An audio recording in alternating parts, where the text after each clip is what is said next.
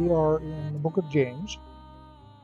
Last week we finished chapter 2, where we talked about two things really. The first part of chapter 2 was whatever measure that you use in judging your neighbor will be used by God to judge you. And the other part of that was that faith that doesn't inform works is no faith. And there we had the example of Abraham offering up his son. What we talked about there is that Paul speaks about the conversion of Abraham, as does James. Paul is talking about the beginning of the process in Genesis 15, and James is talking about the end of the process. So they're really talking about the same subject from two different perspectives. So now we're in chapter 3. One of the things about James, this is regarded as the Proverbs of the New Testament. And James is a Hebrew, and he has grown up with the Tanakh, and he's used to thinking in terms of Hebrew wisdom literature. And he's writing to Hebrews. So he's talking in Hebrew speak, whereas Paul, when he's talking and writing to Gentiles, is talking to people who have no perspective and experience on the Bible, so he's got to come at it from a different perspective. James is uh, more mainline Bible, and a lot of this stuff reads like Proverbs. Now, let, let me read the first sentence and, and talk about it for a minute. Not many of you should become teachers, my brothers, for you know that we who teach will be judged with greater strictness.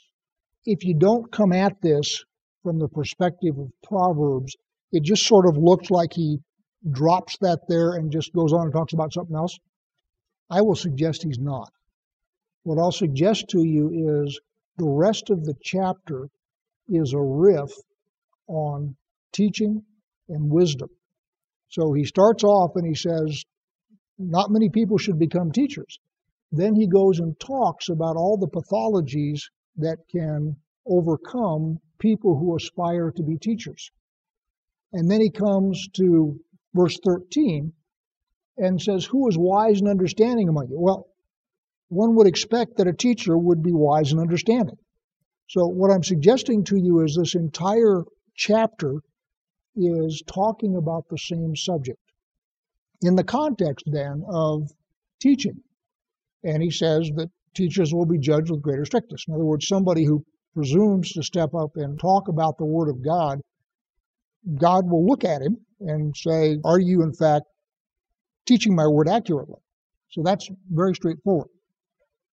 Then we have four, we all stumble in many ways. So the reason not many should become teachers is because we all stumble in many ways.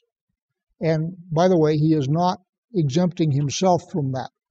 And if anyone does not stumble in what he says, he is a perfect man, able also to bridle his whole body. But if we put bits into the mouths of horses so that they obey us, we guide their whole bodies as well. So now it looks like he's sort of shifted over into something else, and what I will suggest he hasn't shifted at all. What he's talking about is teachers who traffic in words, who themselves are frail human beings, need to especially bridle their tongues. They need to make sure that the stuff that comes out of their mouths is pleasing to God. Now, he's going to talk here in terms of pathologies of speech. And again, I'll suggest that's in the context of teaching. And remember, he started off and says, Not many of you should become teachers. Then he starts talking about the pathologies of speaking. And what I'll suggest is he is saying that a lot of people who become teachers do so for the wrong reasons, and their tongues then trip them up. Kind of interesting. One of the things that I'm doing at the moment is I've got a Facebook page where I'm posting three times a week various teachings. And one of the things that's really interesting is people will like the page. And of course, once they like it, you can then go back and look at their own Facebook page and see who they are and, you know, that kind of stuff. Anyway, quite a few black people and you sort of get the impression that they're fundamental Baptist, Pentecostal, solid mainstream Christian folks. And one of them was just going off on black television preachers, you know, saying that the only reason these people stand up and preach is because they want your money. And I was studying for James as I was sort of reading this, and I said, huh, maybe that's part of who he's talking about as people, not many of whom should become teachers, because they're teaching not to glorify God, but they are teaching to rake in money. And so if you sort of put that hat on here as you're reading this part of James, I think you will not be far astray.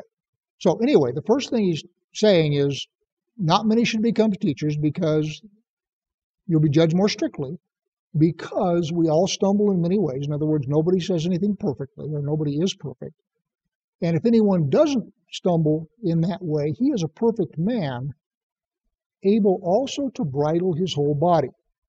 So the person who does not stumble is perfect. And in parentheses, I will suggest such a person does not exist in captivity. And if he is perfect, then he is able to bridle his whole body. And then from there, we go to putting bits into the mouths of horses.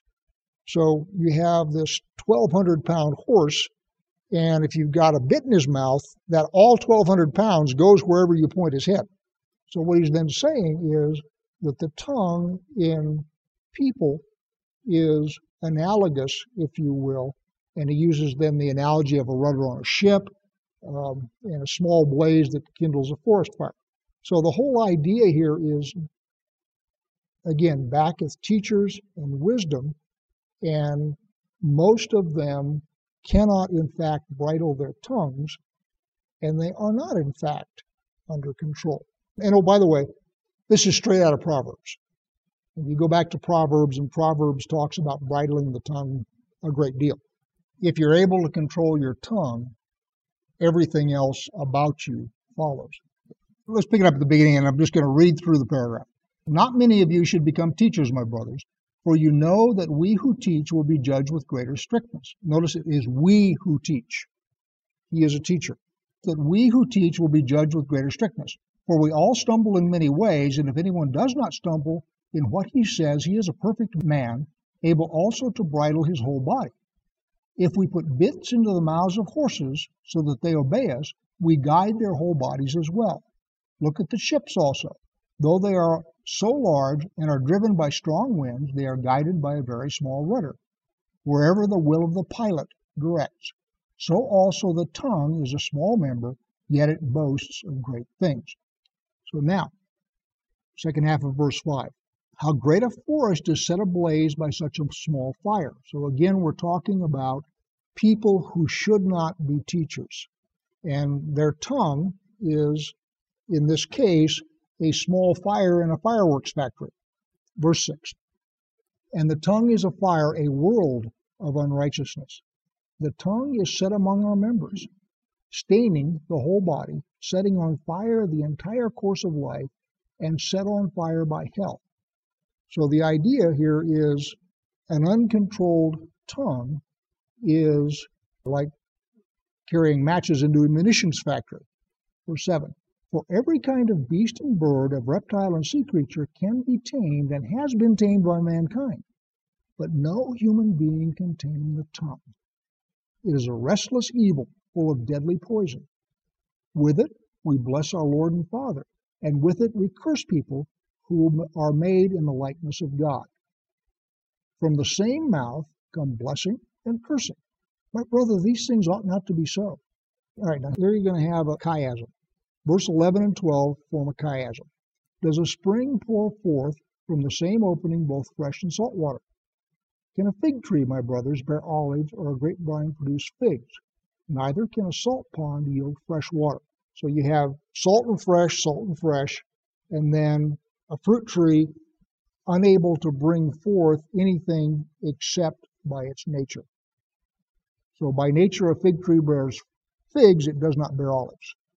And then you have the mixture of salt and fresh.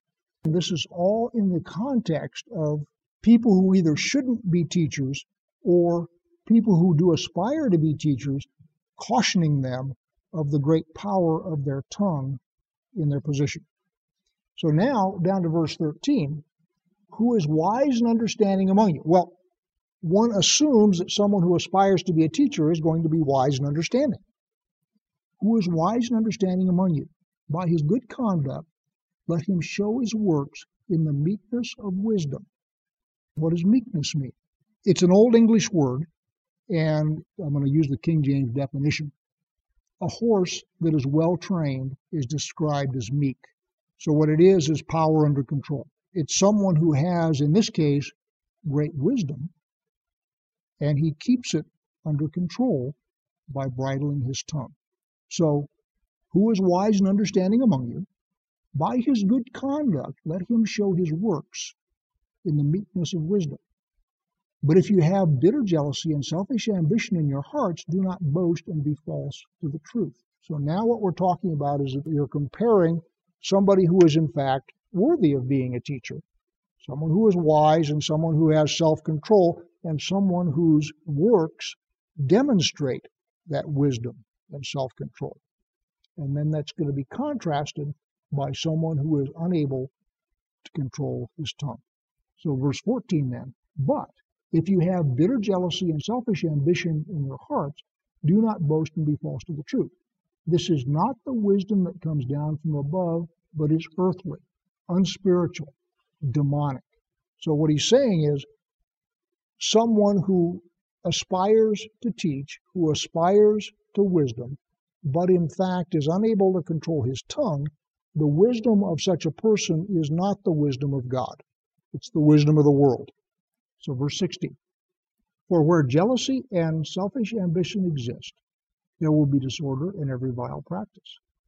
But the wisdom from above is pure, then peaceable, gentle, open to reason, full of mercy and good fruits, impartial and sincere. And a harvest of righteousness is sown in peace by those who make peace. So one can assume, in context, that one of the things that one would expect of a teacher is that he would be a peacemaker. The opposite is those who teach out of a motive of jealousy or selfish ambition, which takes me back to my televangelist comment earlier. Okay. What we're really dealing with in many cases of people who are trying to develop a following is ambition and not godly teaching. Not everybody, don't get me wrong. There are pastors of big churches that are godly men. I, I, you cannot equate a large church with somebody who's demonic. That's not what I'm saying. I'm simply saying the body of Messiah is populated with preachers who have those characteristics. Chapter 4 What causes quarrels and fights among you? Is it not this, that your passions are at war within you. Now, one of the things that you can take this back to is a double minded man is unstable in all of his ways. And so, what James is saying is one of the things that causes quarrels in the community is that individuals have passions that are at war within themselves, and that internal war bubbles out to the surface and causes external strife. So is it not this, that your passions are at war within you? You desire and do not have. So you murder. You covet and cannot obtain. So you fight and quarrel. You do not have because you do not ask. You ask and do not receive because you ask wrongly to spend it on your passions. So this is straight out of Proverbs. The style is Proverbs. It's a mashal. You do not have because you do not ask. You ask and do not receive because you ask wrongly to spend it on your passions. Now, we started back up in verse 1 talking about passions, didn't we?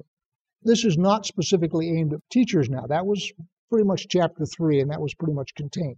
So now what we're doing is we're talking about disputes and quarrels within the body. Where do they come from? Why do they happen? And of course, eventually, what do you do about it? So the first thing he obviously says is you got stuff inside of you that you want, you care about. Back in Genesis 3, the first thing that we did after we decided that we were going to be the ones who decided what's good and evil, as opposed to letting God do it like He said. God says, enjoy all my stuff except I get to decide what's good and bad. And we said, no, you don't. We'll decide. And we ate of the tree. Murder is the very next vignette, Cain and Abel. These things are built into us. And in the case of Cain and Abel, they both brought a sacrifice to God. And God said, Abel's sacrifice is acceptable. Cain's sacrifice is not acceptable. Cain says, wait a minute, I'm the one that decides what's good and bad. And I want my sacrifice to be acceptable. And so what he does is he kills his brother out of jealousy. So what is his passion that is causing him to murder? He wants to be the one who decides how God is going to be worshiped. He decides what's good and bad. What he's talking about here is starting from the very first vignette in Scripture. We all have these passions that lead us to do things like commit murder and adultery and slander and all sorts of things. And what he's saying is your passions are not satisfied because you don't ask. And it's more than that, though. You don't ask rightly. You are praying out of your passion instead of letting God decide what's good and bad and praying out of the will of God. It's the same thing that Cain does. And what Cain is doing is he is praying out of his own will. I want to decide how God's going to be worshiped instead of looking at God and saying, God, this is what you want. I will conform to that, in which case you then have access to all the riches of the kingdom. It is not the case that God doesn't want you to have stuff. He does. He knows you need it. So the idea isn't that God doesn't want you to have stuff. What God wants you to have is what He wants you to have, which is not necessarily what your passions dictate. And what James is saying here is you don't have because you don't ask. Well, but you do ask. But you're asking for stuff that is according to your will, not according to God's will. And so God doesn't answer your prayers. And that just makes you even grumpier. This is us. And you don't have to be wicked to have this talk to you. He's talking in stark terms. But it doesn't have to be as stark as murder. The principle is you covet and cannot obtain, so you fight and quarrel. In other words, there's stuff that you want and you can't get it. So that leads to quarrels and fights in the community. And the reason you're not getting it is because you're asking for the wrong stuff. You're asking for what it is you want instead of trying to figure out what it is God wants for you. We all do it. This is not aimed at the reprobates, this is aimed at us all. So I'm now all the way down to verse 4. You adulterous people, do you not know that friendship with the world is enmity with God? Ding, ding, ding, ding, ding, ding. Who's he writing to? Hebrews. So, what is an adulterous people? People who are not going after what God wants. They are committing adultery against the God who is the father and the husband of Israel.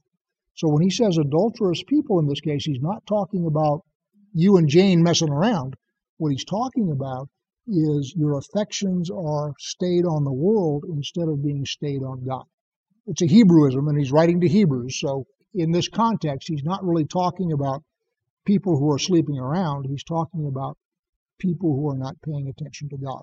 Verse 4 again then. You adulterous people, do you not know that friendship with the world is enmity with God?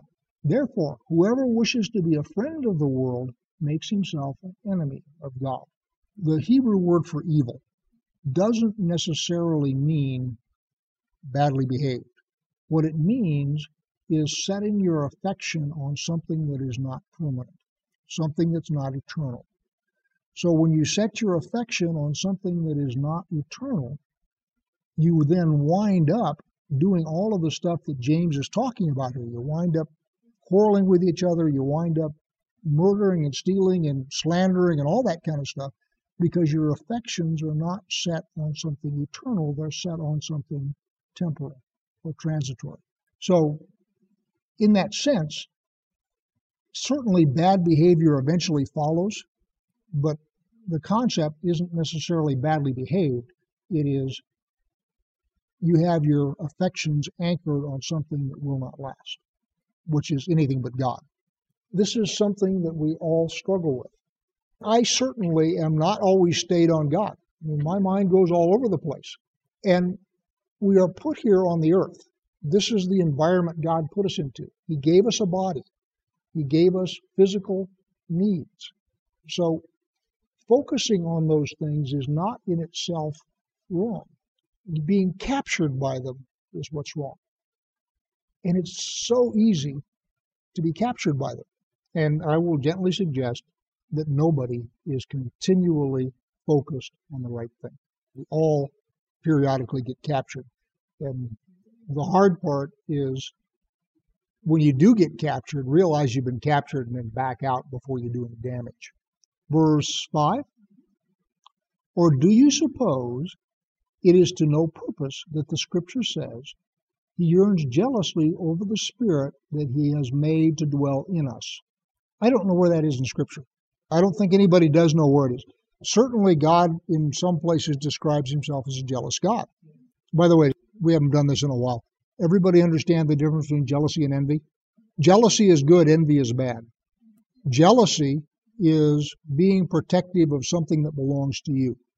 And so, for example, I am jealous of my wife. And if somebody were to come and make moves on her, I would be rightly jealous because if she doesn't belong to them, she belongs to me. She's my wife. That's different than envy, which is you have something that I want and I am coveting this thing that you have. So one is good and the other one is bad. So God describes himself as jealous. And that's a good thing because what he's doing is he is protective of something that belongs to him. Now, in our society, we have cast it in a negative light simply because men are not supposed to possess women. So then being jealous has been cast as something that is nefarious and evil. Biblically, it is not so. All the way to six. But he gives more grace, therefore, he says, God opposes the proud, but gives grace to the humble. Submit yourselves before God, resist the devil, and he will flee from you. Draw near to God, and he will draw near to you. Cleanse your hands, you sinners, and purify your hearts, you double minded. Remember, we started this whole thing earlier with being double minded? Verse 1 What causes quarrels and fights among you? Is it not that your passions are at war within you? Which is now, down at the end, described as double minded. Now, resist the devil and he will flee from you. There are some conditions here. Therefore, it says, God opposes the proud, but gives grace to the humble. Submit yourself, therefore, to God. Resist the devil, and he will flee from you. Who are we talking about here? We're talking about people who are submitted to God and who, according to Malachi, walk humbly before their God. I have been in church services where people command the devil and all that kind of stuff. I, quite frankly, don't think that's terribly sound. It doesn't say you command the devil, it says you resist the devil. And when you resist the devil, if you are submitted to God, the devil will give up and leave. You have authority, but your authority only has power insofar as you are aligned with God. If you are behaving in ways that are not lined up with what God wants, and you then turn around and try and resist the devil, he's just going to look at you over his glasses like I am and saying, Yeah, right, let's do it. Draw near to God, and he will draw near to you. Cleanse your hands, you sinners, and purify your hearts, you double minded. Be wretched, and mourn and weep. Let your laughter be turned to mourning, and your joy to gloom. Humble yourselves before the Lord, and he will exalt you. What he's talking about here in context is pride. So if you are walking around like you are hot stuff, what he's saying to you is, no, you're actually not hot stuff. What you need to do is humble yourself and let your boasting laughter boasting I have put in there, it's not in scripture. Let your boasting laughter be turned to weeping because you need to get yourself in proper relationship to God. Now, God, by the way, commands joy. So there's nothing wrong with laughing. Nothing wrong with being happy. He's talking in context here about the double minded.